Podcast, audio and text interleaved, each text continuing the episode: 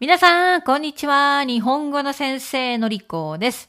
たくさんのリスナーさんから、のりこさんのポッドキャストを毎日更新を楽しみにしていたのに、毎日更新をしなくなって残念ですというコメントをもらいました。いつも、そして毎日聞いてくれてありがとうね。リスナーさんの中には、スクリプトは必要ないという人もいれば、あった方が助かりますという人、いろいろいますね。すべての人の希望に応えるのは難しいですが、私は今日も頑張ります。毎日は更新していないけれど、できるだけたくさん更新するようにします。これからもぜひ私のポッドキャストをよろしくお願いします。朝起きて一番に私のポッドキャストを聞いているという人、朝起きて犬の散歩をしながら聞いてくれている人、ジョギングしながら聞いてくれている人、本当にいろいろな人がいてくれて嬉しいです。ありがとう。ところで、皆さん、テラスハウス見てますか？見ましたか？好きですか？ファンですか？今日はテラスハウスについて話します。と言っても、私はあまり話せることがない。見たことがないからです。すみません。よく私の日本語の生徒さんとこんな会話があります。私は生徒さんに、どんな日本の番組が好き？どんなテレビを見てる？と聞きます。すると多くの生徒さんは、テラスハウス？と答えてくれるんですね。あー、またか。テラスハウスか。っていう感じ。テラスハウスが大好き。テラスハウスで日本語を勉強しています。という人は本当に多いですよね。そして私がまだテラスハウスを見たことがないことを話すとかなりびっくりされますね。ええー、先生、なんで見てないんですか？うーん、そう聞かれても困るんです、私。多分これからもテラスハウスを見るつもりはありません。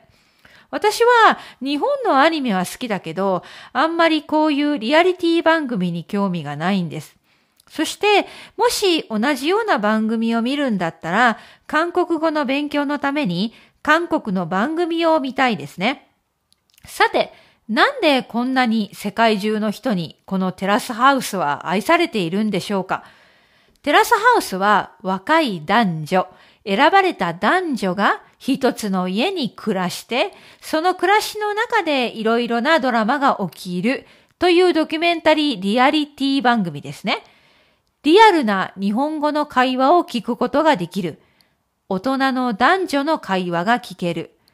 恋愛の様子も見えてドキドキワクワクする。かっこいい男性、可愛くて綺麗な女性が出ている。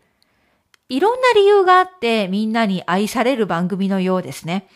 確かに教科書にはない楽しくてためになるリアルなフレーズがたくさん出てきていいリスニングの勉強になることでしょう。そしてみんなドキドキワクワクしたいんだよね。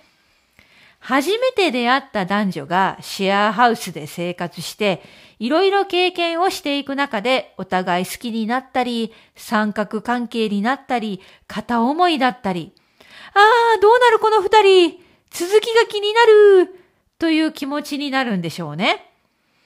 えー、私は中年のおばさんなので、もうそんなドキドキの気持ちがないので、よく理解できません。でもね、私が独身の時、昔のことですよね。よく似たコンセプトの番組を見ていたんです。それは、愛のりというリアリティ番組でした。当時、愛のりというリアリティ番組はとても人気だったんですね。テラスハウスぐらいの人気があったと思います。よく似たコンセプトでした。テラスハウスは選ばれた男女が一つの家でシェアして暮らしますね。この相乗りは選ばれた男女が世界中を旅行する。しかも小さいワゴン車に乗ってワゴン車で旅行する。ちょっとバックパッカー的な話だったんですね。そして舞台は世界ですから、ただでさえ旅行でいろんなことが起きるのに、その中で恋愛ドラマが展開されるんです。私は旅行が好きなので、世界のいろいろな場所も見ることができるし、この相乗りが大好きでした。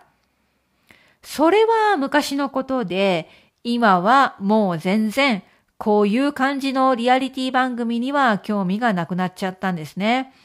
テラスハウスを見ようと思えば、ネットフリックスで見ることができるんです。でも、未だに見たことがありません。そんなに面白いですか？うーん、面白いんだろうね。わかります。わかるよ。さて、私はテラスハウスを見る代わりに、最近はネットフリックスで7つの滞在というアニメを見ています。最新シリーズを見ている途中です。その前は日本のアニメのパラサイトを見ました。7つの滞在もパラサイトもとても楽しく見ることができました。7つの滞在はファンタジーなんですが、悪者といいヒーローが戦う物語です。それぞれのキャラクターに必殺技があって、その技の名前が面白いんですよね。かなり受けます。もちろん、これは見たことがない人にはわからないことなんですが、最後にこれを言わせてください。わかる人にはわかります。フルカウンターということで、今日はテラスハウスについて話しました。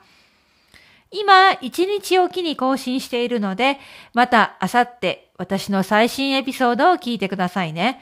私の YouTube チャンネルでも同じポッドキャストのエピソードが聞けます。では、またねバイバイ